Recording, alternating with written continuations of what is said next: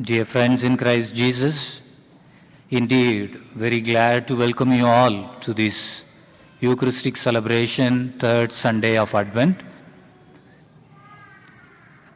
And today we celebrate, it's a Gaudete Sunday. It means rejoice in the Lord always. It's a Sunday of joy. And in the Advent wreath, uh, we light rose candle, and priest may wear rose vestment today. And common theme of today's scripture is joy and encouragement. So, my dear friends, uh, I would like to begin with a short story. There is an old, uh, old boy, and uh, his parents asked him on a dark night to go out on the back porch to bring in broom. He was terrified, he was afraid, there was no light out there. He frankly told his parents that he was afraid of the dark. His parents had reassured him, You don't need to be scared. God is everywhere, He is with you even in the dark. So the boy went to the back door and opened a crack and whispered, God, if you're really out there, would you mind handing in the broom? Dear friends, none of us enjoy darkness. We all want light. I remember a couple of years before in India, in a day we just had four hours electricity due to shortage of electric power. And at that time, we experienced uh, deep trouble with shortage in electricity. We don't want darkness. We are uneasy with about darkness. So just imagine people who lived in the primitive people. And at that time, John the Baptist, who appeared in the Bap- Jordan River, pointing out someone, here is somebody who is the light of the world. Such a people in the darkness, they recognize Jesus the light. And John the Baptist in the gospel today, he introduced people, he is the Messiah, he is the light of the world, the one who is to come. And this, uh, during the Advent season, this Sunday is called, it's a joy, Sunday of joy. Rejoice in the Lord always. And the holy, holy scripture uh, reminds us that coming up Jesus in the past, in the present, and in the future is the reason for our for rejoicing. And the first reading uh, in Prophet Isaiah, he encourages people who are in Babylonian exile. You need to rejoice in the Lord because you being captives, you are going to be released, and God is going to send His anointed one, one who is filled with Holy Spirit, who is going to come. He is going to liberate you, and He is going to remove all the captivity. So rejoice in the Lord. The first reading, Prophet Isaiah consoles the people who were in captivity. And in the second reading, St. Paul, he asked the, the Christian community, the Colossians Christian community, to rejoice in the Lord by living a life blameless, body, soul, and spirit. Entirely, you remain blameless. God is going to come, so you are going to appear in front of the Lord. If you are blameless and you are going to make merry and you are going to rejoice in the Lord. And in the gospel today, John the Baptist, and he is introducing the light of the world, the long awaited Messiah. So make merry, rejoice.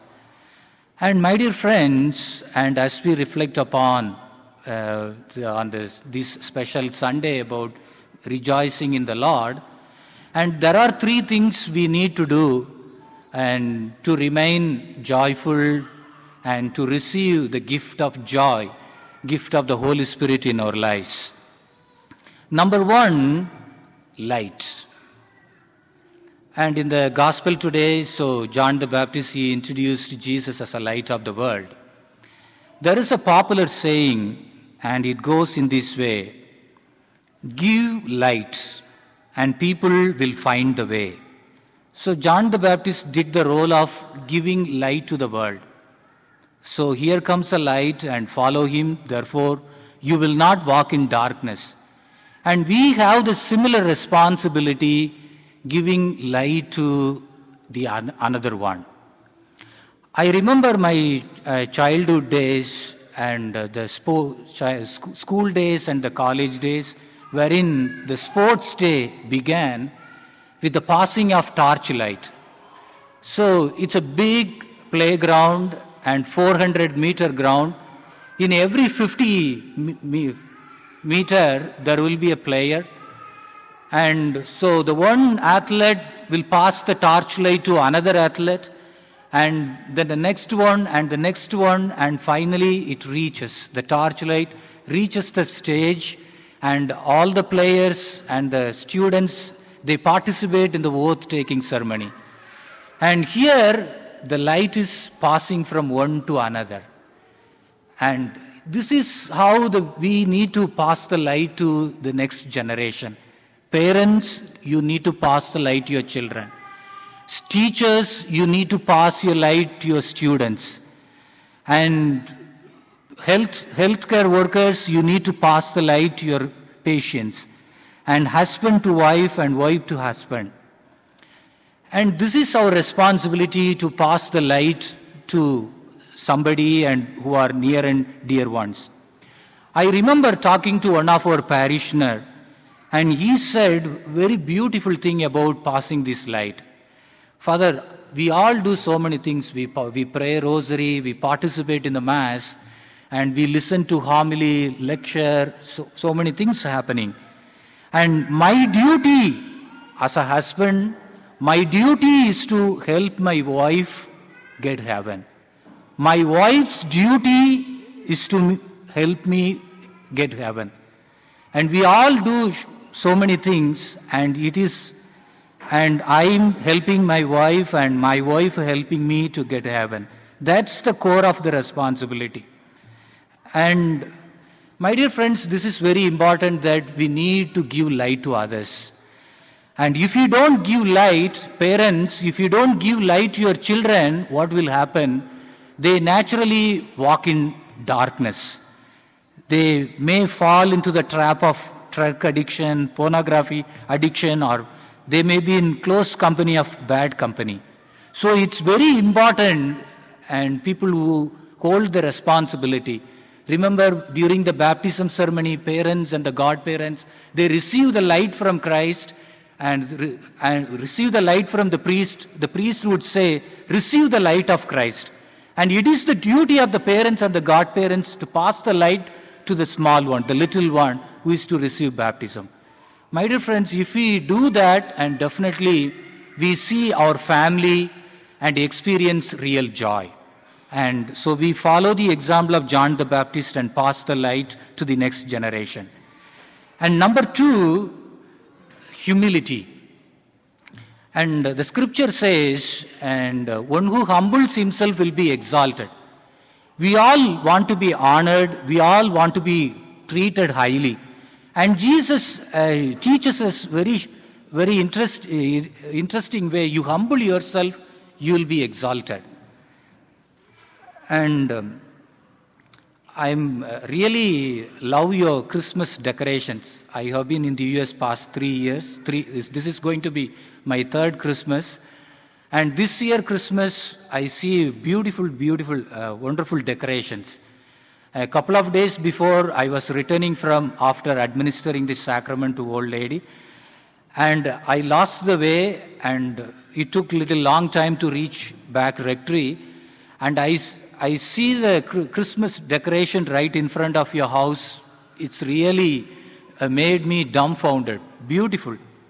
Even while you were all cele- celebrating the Halloween, I was thinking how the celebration going to be for Christmas. Even Halloween, lot of decorations right in front of.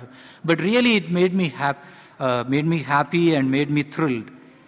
And one of the uh, decorations that, uh, in connection with today's homily, I saw the nativity scene, uh, the letter joy, and so big. And in the letter joy, the nativity scenes are well arranged. And the word joy, and it's very important. And that teaches us how we can get really joy. And joy, the first word stands for Jesus. And the second word stand for others. And the third word, Y, stands for you. And in the same way, we need to share our love with, with in the same sequence. Love Jesus first. Love others second. Love yourself finally. And if you do that, as the word teaches, and you you'll be a joyful person, and for which we need humility to start love Jesus, to love others, and then finally loving yourself, we need humility. John the Baptist in the gospel today, he, a, he remains how humble he is. And everybody thought he was the Messiah. Everybody thought he was the light of the world.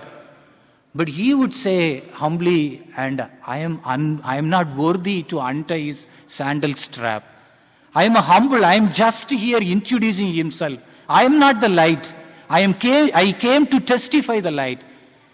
And my dear friends, in our working place, among our colleagues, and the children to our their parents, and if they remain humble, and definitely our family, our working place, and will be a joyful place. Oftentimes, in my personal life, sometimes uh, there is a storm in me of uh, uh, pridefulness. And at that time, I would tell myself, I would tell my ears, be humble. And all the time I keep telling, and whenever there is a storm of prideful, pridefulness in me, I constantly feed my ear telling, be humble, be humble. That comes, uh, that slows me down and that helps me to reduce my ego. And the word ego is the explanation for the ego edging God out. And which means, so my dear friends, remain humble just like the John the Baptist and definitely your family, your working place, and you can experience the joy. And number three, and the very important thing, is repentance. We need to change our ways. And um, one of the parishioners, uh, I, I, saw a mother, and the mother told about her son. And he is working in a swimming pool as a, a swimming guard. And he is working as a rescuer. If anything happens, his duty is to rescue them. And in addition to that, and uh, there may be people who may be misbehaving in the swimming pool, his duty is to straighten up. His duty is to tell them, behave well, not to violate any rules and regulations. My dear friends, and John the Baptist, he came in order to straighten up. So Jesus is going to come. You prepare yourselves very well. You straighten up your path, and so that you are ready when Jesus is coming. And the second reading also, in the same way, addressing the believers, you remain blameless entirely body, soul, spirit. You remain blameless God is going to come. And then you are going to get your reward when you remain blameless.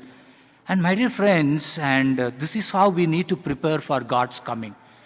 And the word repentance, it means, uh, it involves two actions. And you turn against evil and turn toward God. Two things against evil and towards God. That's very important. It's just like uh, sailors when they were sailing in the ship, they, the ship might, might be lost the way.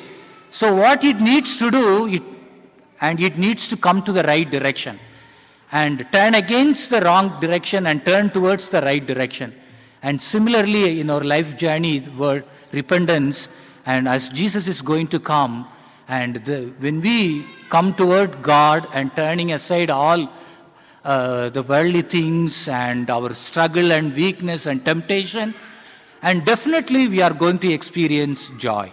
So, my dear friends, Jesus is here and He is going to come as a light of the world, redeem the world. And we need to experience everyday day and joy. So our duty is to pass the light. You remain light and you pass the light to next generation and you remain humble and overcoming your ego and pridefulness and you prepare you every day with heart of repentance, with a heart of uh, brokenness. You prepare your ways for the Lord and definitely you experience joy while Jesus, while you meet Jesus. Amen.